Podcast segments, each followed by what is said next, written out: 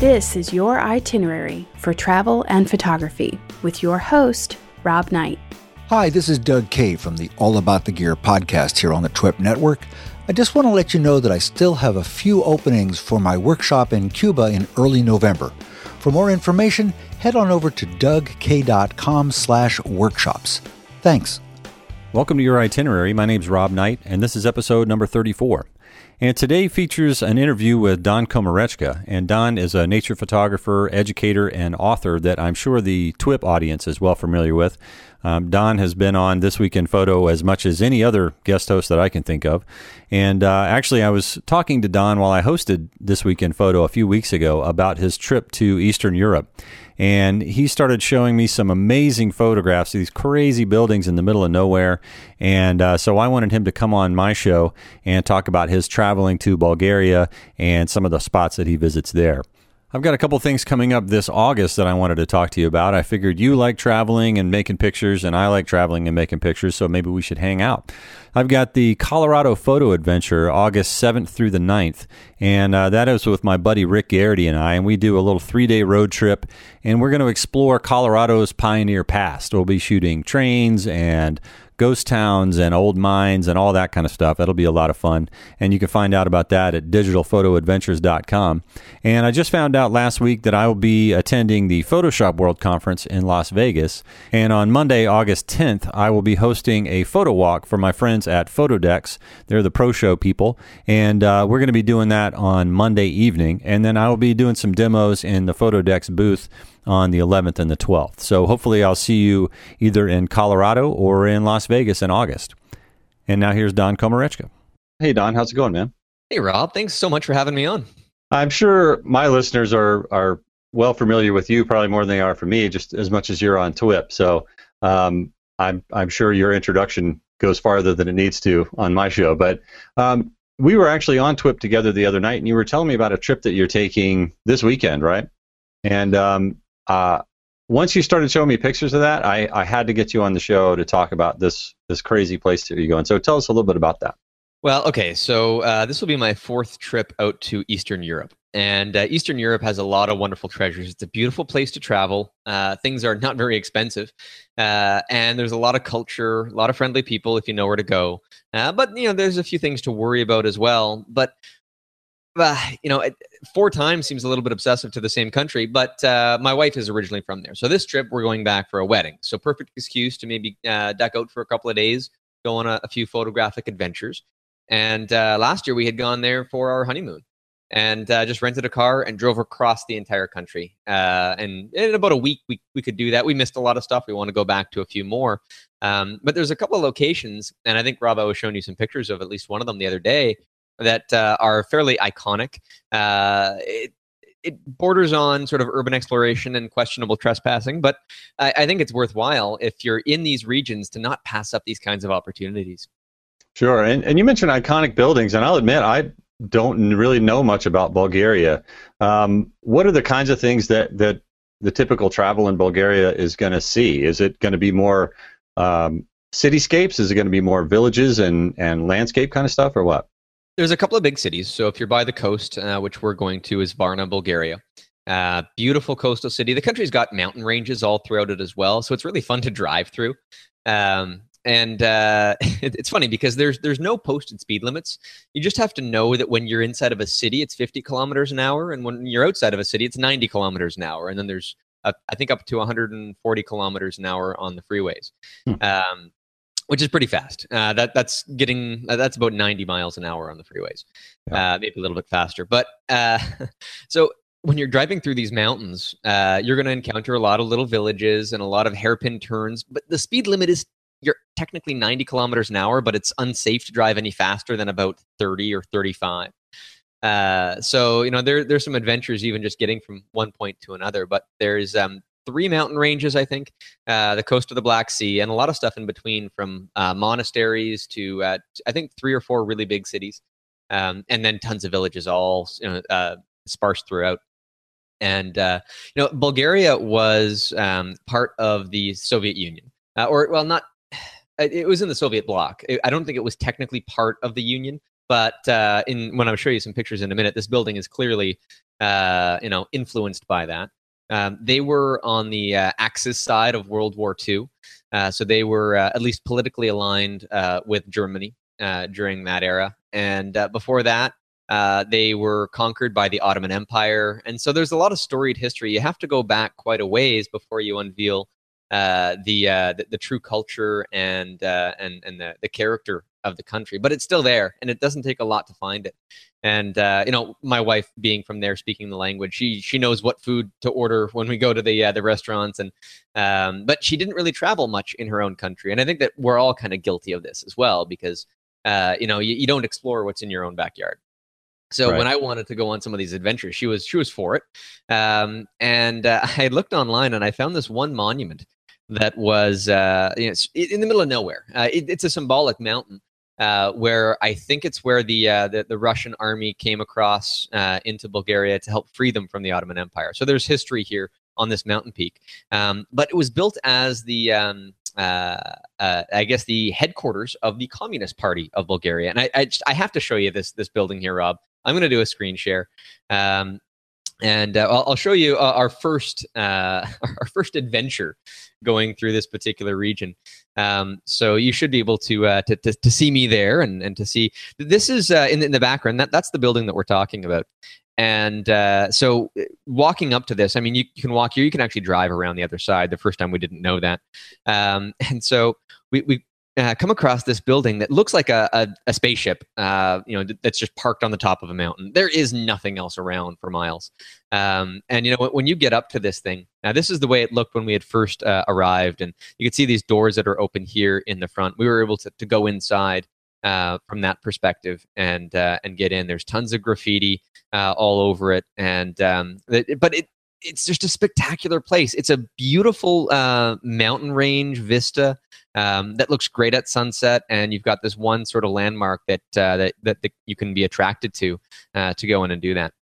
But now, now for those of uh, the listeners who are listening on the podcast, you've got to go onto thisweekinphoto.com and watch this video and see these pictures because it really looks like the set of uh, somewhere between Men in Black and The Sound of Music. I mean, it's it's really uh, just some crazy looking uh, scenery, and it looks like you're in the middle of nowhere. I mean, where? How far is this from civilization? How far do you have to drive to get to this place? Uh, well, I mean, not that far. Maybe about a half hour to forty-five minutes away from uh, from from a habitable place. Uh, you can choose to drive over the mountain through the Shipka Pass, which uh, is like you know 50 to 60 hairpin turns which is you know a, a lot of fun if, if you like driving.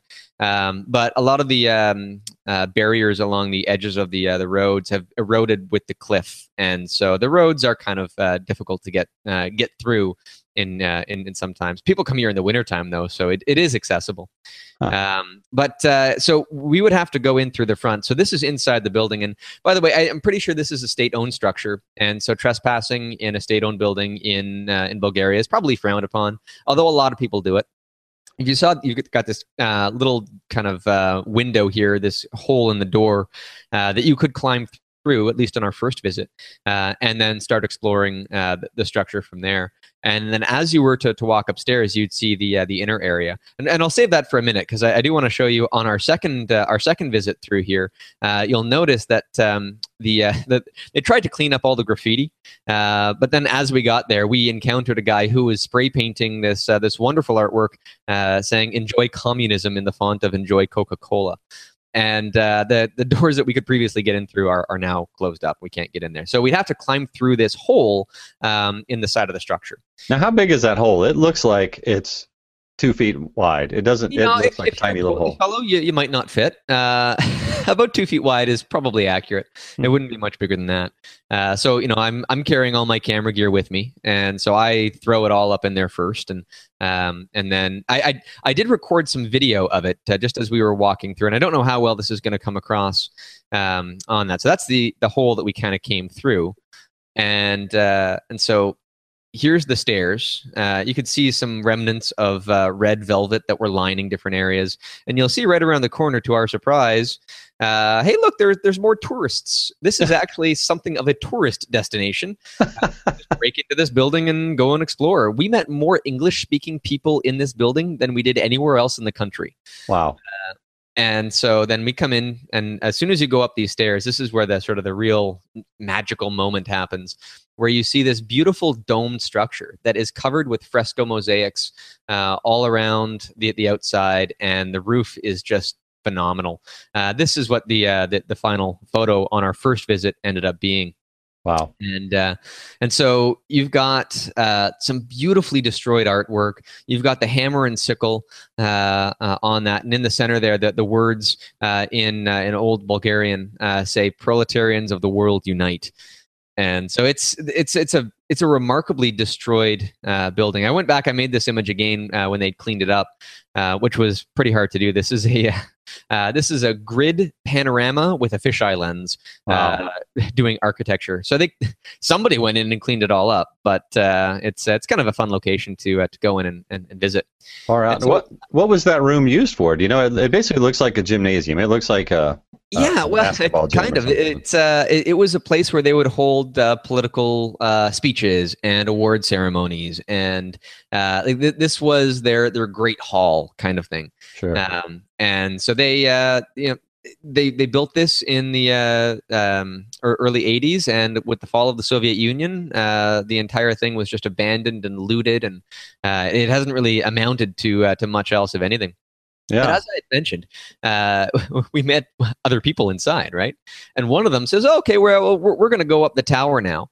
Uh, and if you remember, uh, you know, from, uh, from from images like this, there's this giant tower uh, in the distance here, and it's got this star on the top, and it's very uh, Star Trek too, with the, yeah, with the star, the elongated star on the tower. And so I said, "Well, you know, is, is it dangerous?" And the guy said, "Well, you know, only if you fall." I said, well, okay, f- fair enough. and so we go, go up this tower, which is like it. It's 26 flights of stairs up this concrete coffin.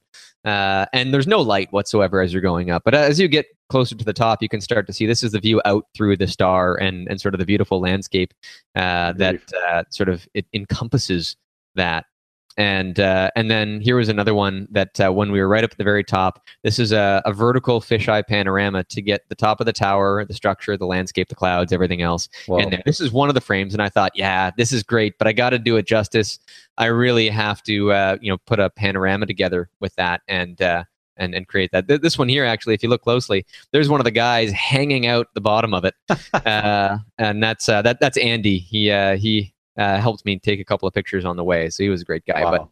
But uh, so, I mean, traveling through these areas is it's a lot of fun, uh, but it's also yeah, I, I am breaking rules when I do this. There is no question, and I, I don't want to encourage people to to go out there and uh, and get themselves in jail. But you know, uh, for every risk there is a reward, and uh, and so uh, choose your own limits, I suppose. Sure. So so the star is is it red glass?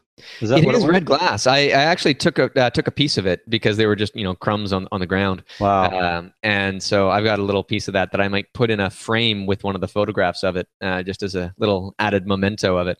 But it, it's yeah, it's completely destroyed. Um, there are other areas that have uh, like if you if you look at the outside ring of the uh, of the structure, um, all of these uh, fresco mosaics are you know they're they're falling apart and they probably won't be there. Their structure is is not sound. It, it's it's going to be falling apart even more so. Um, but the artwork is really quite remarkable and you just see it all in crumbs on on the ground. And so i took a couple of uh, of those too just tiles. a, a, couple of those tiles as a as a little memento. Now was um, was the mosaic in color before and it's washed out or was it is it a it looks like it's a monochromatic mosaic. Uh, these guys here are all in color. Mm-hmm. Um, and uh, you could see, I think w- this was one of the, uh, the, the leaders of the Communist Party in Bulgaria that paid somebody to go and remove his face from uh, from the uh, the artwork uh, after the fall, so that he could continue his political career and try to distance himself from it. um, but uh, no, so yeah, you, you see.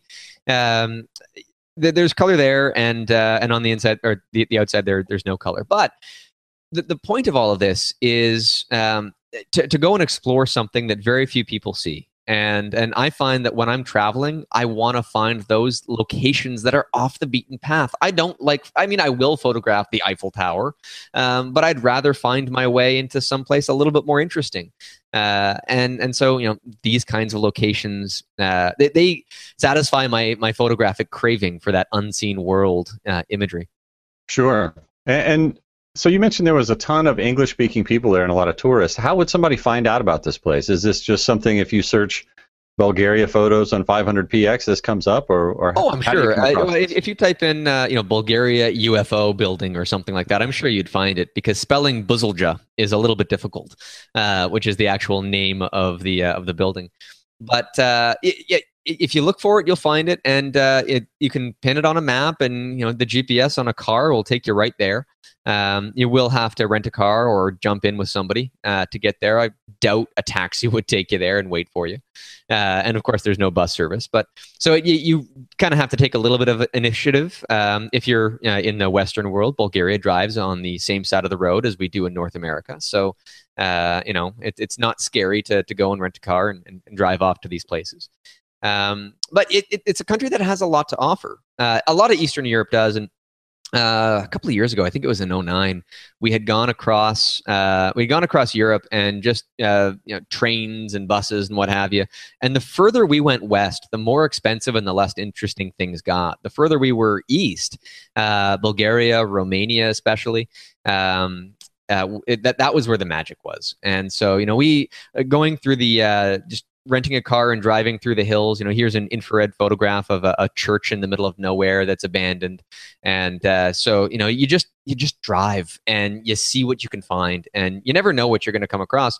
Uh, we put a bunch of uh, dots on a map, things that we would want to hit. Sometimes we did, sometimes we didn't, and so uh, we ended up in this one place where we hired a guy with a, a fairly beefed up truck to drive us uh, to the top of this mountain peak here uh, at sunrise, and um, you know, it's called the Eagle's Eye. And so there, there's our classic honeymoon photograph. These are the places that I take my wife to uh, on our honeymoon. Um, but you know, th- these are the things that you you're not going to see uh, if you're looking in a tourist brochure. If you're traveling based on uh, any pre-booked tours, you have to go and seek these locations out uh, in order to to have some fun, to have some adventures. Let's say. Absolutely, and it helps to to marry a woman who speaks the language. And, oh yeah, uh, especially because it's funny because we, we sit down at a restaurant and they give me an English menu because they hear me speaking English. The prices were more expensive on the English menu than they were on the Bulgarian menu. Nice, uh, but I guess that's to be expected, I suppose. Sure. And so uh, yeah, you know, it, it's it's fun. Uh, they are they are very courteous people. Um, and even if uh, I was just speaking English, there's a lot of people will learn English as a second language there. So you're not there's not a complete language barrier. A lot, pretty much every young person will speak at least some English, um, and so you can get by uh, and, and and communicate at the very least. And you know, I, I, mentioned things are cheap in these areas. They they really truly are. Um, you know, w- when we're traveling around, like you know, let's say we're just sitting down on the street in Varna, and then there's this guy just sort of spinning some fire around. We're sitting off at a restaurant, um, or when we, we booked a hotel once, and um, uh, we we knew at that point that things were cheap, so we were going to spend it up. And so we asked for their best room, which was their kind of penthouse suite, the top floor of this uh, small, small hotel. Um, and uh, you know they might have had 20 rooms or so. And so uh, the room cost us 70 leva which is about in canadian probably about 55 bucks. In us that's probably closer to 45 dollars uh, for the room. And then uh, the meal you know three course meal two bottles of wine you name it um, uh, that that bill came to about 30 or 40 leva which is like 20 bucks us and nice. so you know it's uh, you can do a lot with very little. And uh, and and we have a lot of fun with that that and, sounds you know, like it. And, I love doing night photography when I travel too, because you know when you're seeing foreign cityscapes, you know whether it's sort of in a construction zone or the the seaside, because you know it, it, I love water, I, I love the, the, reflections, I love the lights, I love the architecture in, in, that kind of stuff, and it's fun. But then you come across some weird stuff, uh, Rob, like like this one right here. This this was one of those puzzling shots that I could never really um, uh, get anybody to properly guess what the heck this is. And I'm going to put you on the spot, Rob. Do you have any idea uh, what this is in the sky above this church? It looks like. Let me let me lock your screen here so I can see and talk. it looks like somebody swinging around LED rope lights. Is what I'm sure that's not what it is. Yeah, uh, not what it is. If I zoom in, do you get any better idea? Um, no. no. Okay. I give up. Uh, so I, I, saw a photographic opportunity here when um, when I was uh, when I was standing here and looking at uh, these birds flying around in the sky. Ah. Uh, so those are some kind of a gull, and they're just flying around. I guess the light from the church that's beaming into the air is also lighting up the insects in the sky, and the birds are eating them. That that's my best guess as to why there's birds flying around the church. And so, uh, yeah, it's birds, birds flying around, creating an image like this. Interesting. So they're white birds or gulls, you said? Yeah, yeah, they're white, they uh, white birds. Pretty easily. The uh, the light is is orange uh, or yellowish tone, so it, that uh, gets into the birds and reflects back. And so you know, it's yeah, you have to kind of keep your creative uh, hat on at all times because you never know when you're going to see an opportunity like this, and you have to think outside the box. Um, I I am one when I'm traveling to uh, to to just bring everything the kitchen sink with me and i regret it afterwards but you know there's some opportunities that i you know that I, I would have otherwise missed. Like some of my favorite macro shots were taken in a village in Bulgaria. This is a hoverfly. Um, that because I had my macro lens with me, you know, throw that on the camera and, and go around and, and try and uh, shoot some of the interesting flowers uh, because, of course, they're uh, I'm not going to have those around the house at home. Um, and my wife and I we're, we're in Istanbul, which uh, uh, Turkey and uh, Bulgaria share a border.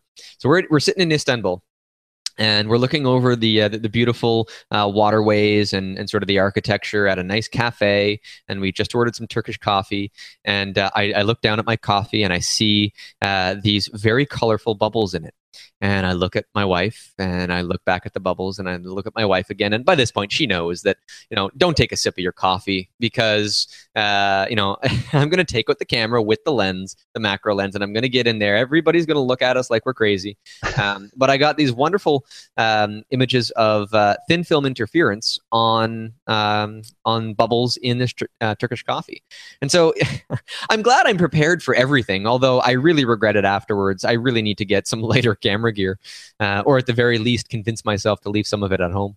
Right. Well, and you're you're pretty much known for that kind of thing, for getting the shots that a lot of us don't see, and we really couldn't see with our naked eye. Like like you mentioned, macro and infrared, and obviously your snowflake photography. That's that's not something that the rest of us are walking around. Oh, look at the snowflakes! I'm going to take microscopic photos of those. Right. So, um, do you think you're you're sort of more prone to see things like the film on bubbles in a cup of coffee because uh, of the work that you do normally? Is, have you sort of trained yourself to do that, or, or are there um, is there any tips you can share for people to that want to look beyond what would be a normal travel photograph and um, and sort of find those things that most people don't see? Yeah, uh, as long as it doesn't seem too scary, walk down some alleyways. You know, d- don't necessarily stay on the main streets. You know, look into the details that other people are passing by. You know, when everybody is uh, crowded around a statue to take a picture of it, do a 180 and photograph, you know, the old lady walking down the street right next to it, um, and and find find the ignored things. And and yes, I've trained myself to do that, but I think every photographer should. Um, don't look for what everybody else is taking a photo of. But beyond that, I would say, in order to make a great travel photo, uh, stop labeling your subject. I mean, of course, you're going to have to define what you're taking a picture of, and you're going to have to tell a story with that, hopefully. But once you've done that, forget about what it actually is and just look at it in terms of lines and shapes and colors and figure out what to add and what to remove. And then if you walk around with the idea, thinking of lines and shapes and colors, that's when you discover a lot of these things that if you were labeling it as, oh, you know, that that's just a garbage can or oh, that's just a bubble, um, you're not going to find the photographic value in it because you're not finding the uh, the intrinsic value in your everyday life within the subject. But it still could make a beautiful photograph. Sure, I agree. I find a lot of times when people begin to think that way and begin to think in terms of line and shape, they don't get close enough. You know, they, they start thinking in those terms and like, well, yeah, but this is just a door. But that's not specific enough. You know what I mean? Like you need to get in on the wood grain and the, in the paneling in the door, and that that starts to get interesting. You know, Or rather than the just the door is just- unlocked or open a little bit, maybe just kick it with your foot and see what's inside, and then photograph the inside framed with the door around it. Uh, you know, or if there's a window or something, you can choose to uh, to take just a small piece of the subject. Because again, uh, when we're looking at photographs, one of the things that kills a lot of travel pictures is too much. Too much clutter. People like to do big, vast panoramas, um, but there's too much information. There's no story. There's no navigatable lines that connect all of the d- different pieces of the image. So you have to narrow it down. Uh, I know a lot of people like to travel light when they do travel photography, but if you can get some something close to a telephoto with you, um, then that will help you. Uh, if you can't zoom with your feet, you know, getting closer to the subject, uh, at least you can eliminate a lot of those distractions and uh, and and tell the story that the subject is is wanting to tell without all of the other noise around it that's distracting the viewer. Absolutely. And and if you have time to spend more than one day in a place or even multiple hours depending on the location. Like I was just in uh, Maine over the weekend with the workshop group and the little town that we were in in Boothbay Harbor, we could you could walk basically around the whole town in 45 minutes or an hour. And so the first day we did that, I had a wide angle lens on, and the second day we did that, I had my basically 70 to 200 equivalent, my 35 to 100. And and I got 100% different shots. So the light it was kind of an overcast, uh, diffuse light both days. So I was able to basically shoot the same things in the same light, but with that different focal length, and came back with completely different images. Yeah, and and so if you were to go out there with a fisheye lens or whatever it happens to be, you would probably end up with a lot of nauseated viewers after using a lens like that for the whole day. But you would get different images, right? And so uh, whatever the equipment that you have, I mean, sometimes even when you're preparing for a trip, you might think, okay, well, what am I going to put in my bag? Well, look back at what what gear you've used in the past. Uh, you know, you can sort through in Lightroom by the uh, EXIF information and find out. Well, you know, when I was in Peru, um, I used uh, you know uh, my 50 millimeter lens a lot. Okay, well, you know, throw that in your camera bag if you like the results. If you didn't, well, then leave it at home. Um, but in some places, uh, like it, especially when you're traveling in um, in Eastern Europe, in some areas of, of Asia um, and uh, and Africa, you've got to be careful about your camera gear because it is expensive. And uh, there's a lot of people there that you know your gear would be their monthly, if not yearly, salary in some places. Like i'm not shooting with simple equipment. I've got the canon 1dx and i've got you know a lot of l series glass and all sorts of little accoutrements and uh, and things. And so you know w- when i'm traveling I, I don't i don't bring uh, like a, a bright you know Lowepro uh, uh, logoed bag with me that has uh, everything um, actually uh, just if you give me five seconds rob and maybe you could give some filler it's right behind me it's just in the closet i'll show you the bag that i travel with uh, which is really quite handy for photographers to, to to have something similar to that. Absolutely. I noticed that uh, I actually wonder a lot of times how much sort of your average Joe knows the difference between a Lowepro bag and and a, a no name brand, a Jansport bag or something like that. So um, So let's see. Yeah. This is a standard like messenger bag style thing. Yeah. And uh, when I'm traveling, what I do is I just I uh, I've glued some uh, uh, Velcro strips on the inside of it, and I just take the inserts from my camera bag and I stick them inside of this bag so that I could separate my lens, my flash, my camera, that kind of thing. Sure. And um, it, it, it can bulge out quite a bit, but you know it, it it's got no noticeable logos, and uh, it just kind of slings over my shoulder like any kind of a traveler would have a bag like that with whatever it is that they're traveling with. Sure. And so until I take the camera out of that bag, uh, they they don't realize that it's a camera bag, and and to disguise your gear as much as possible, I think is is a huge asset. Um, I remember though, I was using uh, that bag or something similar, and a lot of gear uh, crammed in it. And I was using the 5D Mark II at the time, and some places I would just take the camera out, take a picture, put it right back in the bag, like within seconds, so that nobody could see what I was doing. And the mode dial would sometimes spin onto like M or something that it wasn't programmed for, and I'd get drastically overexposed or underexposed images. Um, so it's not going to be an ideal situation. You might make some photographic mistakes with it, uh, but playing it safe with your gear is uh, is is a great idea. Sure. Um, It- It's actually a, a kind of an advantage of using mirrorless cameras, the especially the smaller stuff. Uh, and sometimes I'll use the less professional looking cameras just for that reason. You know, I can take it out and get the same image I'll make with my my GH4 that l- basically looks like a little DSLR, but um, you know, using the GX7 or the little GM1, these you're talking like little bitty cameras with interchangeable oh, yeah, lenses. People aren't going to bat an eye at that. Yeah, you know, just looks like a point think, oh, well, you know, that's just another small camera. And uh, based on, you know, you could spend many thousands of dollars on on a very small camera like that. Sure. Um, and it generally won't attract any attention unless it has a red Leica logo on it. uh, and so, yeah, you know, it, mirrorless is a great way to uh, to travel. But me as a photographer that really pushes the limits in certain ways, you know, I've I'm still relegated to having a large camera body, so that comes along with me on my travels. Sure. And you know, um, Tenba has a new series of inserts basically for doing exactly what you're talking about. I've got a, uh, it's called the BYOB. Uh, I've got, I think, a BYOB 9, and it holds five of my lenses or six, depending on which lenses they are. And I, I've actually arranged my camera backpack so this bag fits into it. So I can take these six these six lenses, pull them out of the backpack, throw them in just a shoulder bag, like you said and I've basically then any bag is a camera bag. I haven't haven't tried to get my wife to carry it in her purse yet, but um, that's that may be the next step. And speaking of wives, is your wife a photographer too? No, uh, she's a wonderful artist. Uh, she does oil paintings, and uh, and so she offers me a lot of inspiration. And uh, she's never really uh, been so keen on photography, and maybe that's a good thing. So we each have our own separate uh, art forms.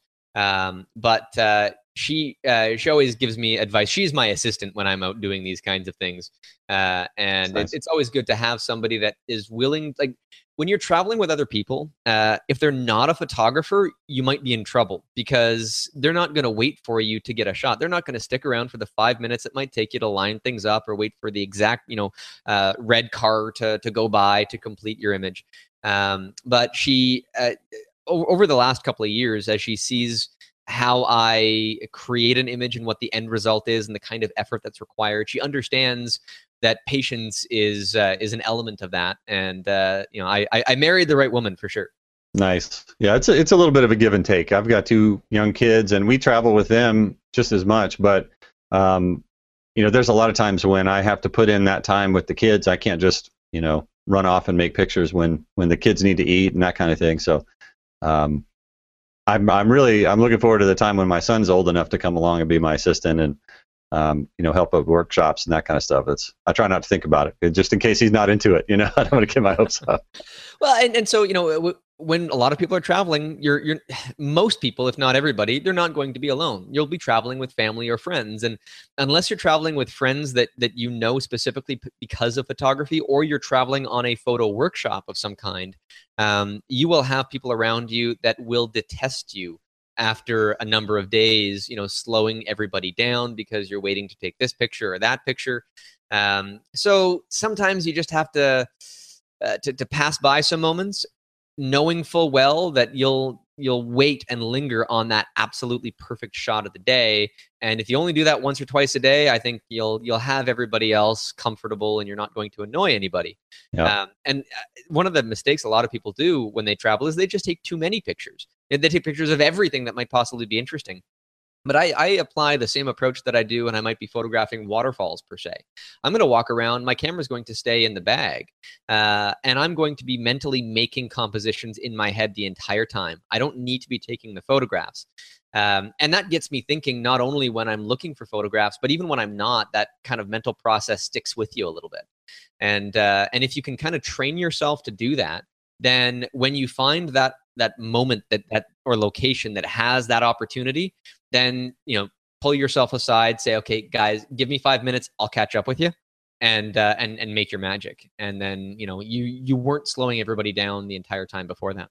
Yep, that's great advice. And my wife is she understands at this point that if I do have to stop and, and like you said, say I, I'm going to need a minute, that it's it's important that the light's great, it's it's the perfect shot, it's um, something worth stopping for because like you said, I don't stop and just grab every shot that might be okay, you know. And the other thing when you're traveling is you have to have an experience. You know, I always tell uh, my clients and students, whatever, you have to have an ex- if you're not having an experience, a good experience, then your photography is not going to be that good either. You know, if Oh, you're running around trying to collect images, then then how interesting is your story that you're trying to tell anyway? You know, you're It's- just it's the same thing when you're at a concert and you've got all the people that are holding up their phones and they're trying to record it. Well, now your experience is looking at your phone instead of sitting back and enjoying the the, the music. And um, and and I remembered when I was um, uh, geez, where were we? We were in Brasov, Romania, and uh, it's, a, it's an old medieval city uh, nearby where uh, Chateau Bran is, which is also known as Dracula's castle. So you know, we went to some of those places. It was a lot of fun. Um, but uh, we, we just decided to go for a walk at night and sat down on a park bench overlooking the city. And all of a sudden, uh, the main opera house uh, has speakers that are pointed outward throughout the city. And so there's live opera being broadcast through the entire uh, town. And we're just sitting there.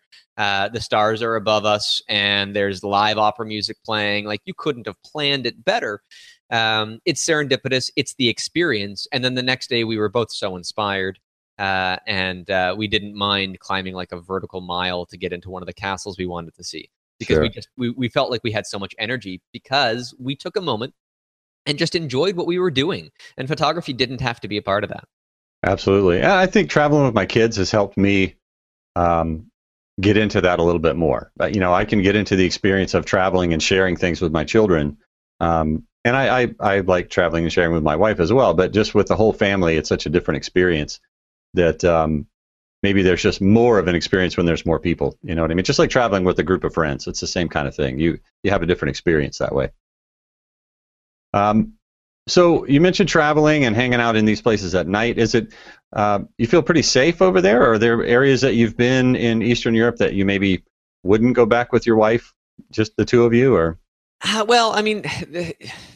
Yeah, there, there, was a few places where you know at night walking along the streets, you know, and there's people walking on the streets behind you. You get a little paranoid, um, uh, but for the most part, walking on the streets in Detroit would give you the same feeling. I mean, it, it's not uh, it's not like you're you're kind of going into another world. It's just the the character of the people that are around you, sure. and you can judge that by the day and by the night, and you just kind of play it by ear. Um, but I, I, would say when we were in um, uh, where were we? And we were in the, the capital of uh, of Romania, and uh, on every street, I don't know what it was, but on every street corner there was an armed guard, and we went into uh, we, we went into a pharmacy to buy some toothpaste, and there was an armed guard with a, a, a shotgun uh, in front of the prescription cabinet. And so, uh, well, the uh, the fact that all of those guards were there might make you feel safe, you kind of question why the heck is the security so high? What is going on here? Um, and I've been told afterwards that it's not normally like that. It must have been something different. But uh, yeah, there's a few red flags that might go off here and there, and don't ignore them. Pay attention. If if you have any concern whatsoever, be careful you know don't take any risks like going into an abandoned building is one risk but uh, you know getting robbed at uh, gunpoint or knife point is another kind of risk and you don't want to put yourself in a scenario uh, where where that kind of stuff can happen Absolutely. In this little sleepy beach town that we like to go to in Costa Rica, the, the supermarket has a guy that hangs out in the front of the store with basically shorts and a golf shirt with his uh, mirrored aviator sunglasses and a pump shotgun. And he, he just he's the security guy. And the funny thing is, people I go there with, uh, they always are worried about that guy. I'm like, that's the security guy. you got to worry about why he's there. you know, that's the good question. It's not like, oh, what's that guy doing with the shotgun? Well, he's protecting the store. That's that's the easy question. But why does he feel like he needs a shotgun in this little, you know, dirt road surf town, you know, in Costa Rica? It's pretty funny. Yeah, well, and you know, I, I've, I've I know a number of photographers that uh, in certain parts of the world, you know, they uh, they leave their camera gear in their car and they go into the gas station to pay for gas, and as soon as they're out of sight, somebody smashes the window, steals their gear, uh, and not just the gear, mind you, but all the images that they had made up to that point in the trip. Right. And uh, yeah, you know what? That that happens. Um, that happens here too, mind you. But some sure. people, if they know that you're a photographer or they know that you have valuables, they'll trail you. And uh, and so if you're paranoid about that, they sell these uh, sort of like um, wire nets that you can put your camera gear in that locks it to your car and that somebody can't steal it, uh, at least not nearly as easily. Yeah. And there's lots of solutions for that. I know that my insurance uh, deductible is much higher if my camera gear gets stolen out of an unattended vehicle for exactly that reason, because mm. that's uh, one of the most common places where people will steal your camera stuff from. Sure, and and in a lot of countries, um, Costa Rica is one of them. the The rental cars are basically all the same model. and the people that live there don't drive those models of cars. So it's really obvious if you can look at a parking lot and tell who the tourists are, who who's renting the cars. So that's where the thieves go. You know, so keep in, keep that in mind too. If if the only white, you know, whatever, uh, gosh, what's the name of those things? The only white Daihatsu Begos are are rented by tourists, then don't leave your stuff in a white rented Bego. You know what I mean? Yeah, we what, what, did we have when we were in Bulgaria? It was a 1997 Suzuki Baleno, I think. Mm-hmm. Uh, rust all over the place. It had some trouble on the highways. You know, it felt like it was going to fall apart when I brought it up to speed on the freeway. Um, you know, when you park in a mass of cars with that thing, you're just one of the bunch. You know, you're yeah. you don't stand out. So sure. don't go for a really nice car rental either. You know, I mean, you want something reliable, mind you, but you don't want to stick out like a sore thumb. Absolutely, good advice. Well, cool, man. Um, I'm going to wrap up the episode with my usual five questions. So the first one's about your gear, and you mentioned your your 1DX, but what's your current photo gear setup, and how has that changed in the last year or so? Uh, well, the 1DX uh, and and most of my lenses have stayed the same. I've got uh, the 24 to 105 uh, L lens from Canon. That is my travel lens. It stays on my camera 90% of the time when I'm traveling. Um, but I might bring along uh, like my 24 millimeter f1.4 for some nice uh, um, shallow depth of field and landscape kind of stuff. It kind of covers both those both those parks if you've known my work, Rob, you know I do a lot of macro stuff. So I've got the Canon MPE 65 millimeter macro lens that gets stuck in my camera bag. Uh, and I like to do night photography whenever the skies are clear, and I've got the option, and I love to use a fisheye lens for that. So that goes in my camera bag when I'm traveling. Um, for tripods and things, I've I've got some really nice, heavy duty, sturdy tripods. But um, when I'm traveling around, I, I use the uh, the Manfrotto Befree tripod. Uh, and it's it's a wonderful piece of gear that folds up really nicely. Doesn't weigh a whole lot. It can uh, it can hold all my heavy gear along the way, and uh, and so a good tripod is is another uh, interesting thing to have. And uh, aside from the 1DX, I've got an infrared camera modified for uh, infrared and one modified for ultraviolet photography. And depending on where I'm going and what I'm doing and how much I want to carry, I might bring one or two of those along as well. Cool. What camera do you have modified for infrared? Uh, uh, 5D Mark II uh, for the infrared and also for the uh, the ultraviolet. It was my previous camera before I upgraded. Figured I'd keep it as a backup. Collected dust for a year. Said, well, I can sell it or I can do something with it, and uh, that opened up a whole new world. If you've got a camera kicking around somewhere and you don't know what to do with it, man, do an infrared conversion. That it's just it's it's wonderful. Uh, it makes your own backyard a new playground for you. Absolutely. And especially in this day and age when everything's updated every other year, chances are you've got last year's model or the year before that that uses all the same glass that you have. So you just throw a body cap on it and throw it in the bag. I, I have a Lumix GX7 that's that's converted infrared. I love it. It's great. Um, so what do you do on the road to make your hotel room feel like a home away from home? Uh, well, I mean, I, I, I, often travel with my wife, and so you know, uh, you know that helps. W- wherever we are, you know, you've got that, uh, that, that comfort, you know, the conversation, the, the, the laughter that you can share about the stories of the day. Um, you know, in in those kinds of countries, uh, it's always very well connected, and so I'm I'm always you know keeping up in social media, posting things all over the place. And so, uh, you know, you can just buy a SIM card and throw it into a phone. And I think like for six gigabytes of data, it cost me like 20 leva, which is like in US probably like 10 bucks. And so staying connected is really easy. And uh, so you know I've got my Microsoft uh, the the Surface Pro 3 uh, that I bring around as a laptop kind of thing. And so that's powerful enough to do any editing if I need to. Uh, good enough to write all my emails and stay connected to everybody. Although I try to avoid as much of that as possible because I want to stay in the moment and I don't want to get distracted with the everyday life that's cluttering around me anyhow. Um, but uh, you know, I, I that's how I stay uh, comfortable. If I'm away from that for too long, it's pretty difficult. And we might save this for another show, Rob. I don't want to drag it on, but uh, I was uh, I was traveling through the Yukon wilderness. I've done that a number of times now. You have no connection to the outside world. Uh, we're in the middle of nowhere. We have got a satellite phone for emergencies in case somebody gets mauled by a bear. Um, but World War III could break out, and we would be none the wiser. And so in certain places, man, it, it, when you are disconnected, like completely disconnected from the world, like you realize that you go through withdrawal. There's anxiety. There's there's frustration for at least a couple of days before you start to relax and have a moment of clarity. So yeah. I guess you've got to keep that addiction fed. For sure. Anyhow. Yeah, you know, it's funny. I don't mind it until I'm trying to FaceTime with my kids what, before they go to bed. Yeah. And then when when we were in Maine, we were on this on uh, Pemaquid Point, and I had 4G service, and I'm trying to FaceTime with the kids, and I know they're having dinner and about to go to bed. Won't go through, won't go through, and I, like you said, I'm just like, I'm, I'm getting stressed out, and uh, we had to go to the went to a restaurant up the road, and I got on their Wi-Fi, and it was uh, it's uh, it's crazy how, and, and that's different because I you know it's my kids, and I know they get kind of they get stressed out when I'm not at home too, so there's a lot of other factors, but man, you get used to being able to just roll over and check your email whenever you want, and it's uh, it, gets tough to go do without. Well, from a photography standpoint, what's your favorite place that you visited lately?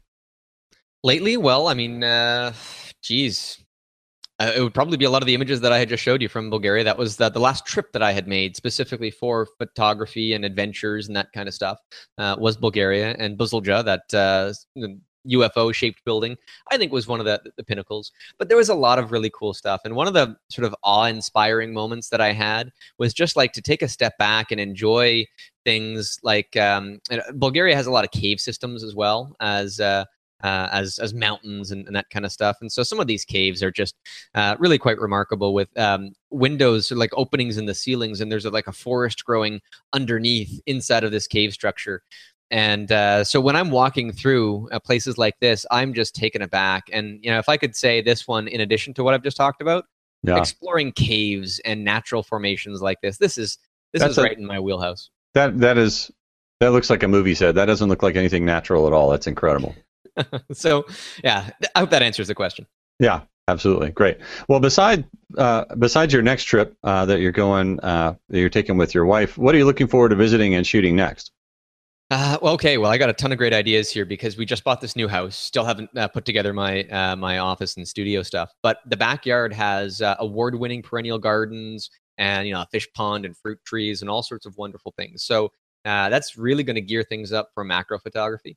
Uh, and I've got that ultraviolet camera that I really want to explore flower photography in in ultraviolet. So very cool. Um, there's some really fun experiments that are going to be happening, and I think I had mentioned it on on this week in photo um, I'm going to be exploring some uh, uh, painting techniques uh, that will allow me to paint photographs using uh, the same techniques that were just recently rediscovered and previously used uh, well before the invention of photography by Johannes Vermeer. Yeah, I'm, I'm really excited to see what you come up with with that for sure. Are you going to do any uh, bird blinds on your property? I, I don't know. the property is not that big, so it may be depending. There's a corner that I could kind of create a little stage in uh, mm. and, and, we'll see what happens there. But um, there's a wonderful sunroom solarium um, that is uh, right uh, right across from uh, some some feeders. And so if I could set the camera up uh, in in that area and maybe just turn that into a bird blind uh, and kind of create a, a, little bit of a, a structure there, I, I, think we could have some fun with it. Very cool. Well, thanks a lot for being on the show, Don. Um, where can listeners find out more about you online? Uh, well, uh, my website is where everything's connected to. So uh, donkom.ca, D O N K O M.ca, uh, and slash workshops if you want to see any of the stuff that I'm doing. You know, in my own backyard here, we'll have day long macro photography workshops, which will have some seminar critique and, and shooting experiences. Uh, like I'd mentioned earlier about seeing lines and shapes and colors, we've got one coming up. Uh, photographing some of the local waterfalls in this area over a weekend and doing some astrophotography to really hone in on those skills. So uh, check that out. And of course, uh, me and you, Rob, are both on uh, This Week in Photo and other places online. And yep. Uh, and so, as I always say to people, you know, don't be a stranger. You know, if you want to get in touch, if you want to chat about any of the stuff we talked about here, please do. I love to carry these conversations on. Very cool. Well, thanks again for coming on, man, and have a safe trip. Thank you. And if you like what you hear on your itinerary, please tell all your friends about it and stop by iTunes and leave us some positive feedback. And don't forget to connect with me on Twitter at your itinerary. Thanks a lot. We'll see you next week. You've been listening to Your Itinerary with Rob Knight. Head over to thisweekinphoto.com to check out the other TWIP shows and get on our mailing list. Become a TWIP member to get exclusive benefits and member pricing on TWIP products and workshops. Start planning your next adventure, and we'll see you next week on Your Itinerary for travel and photography.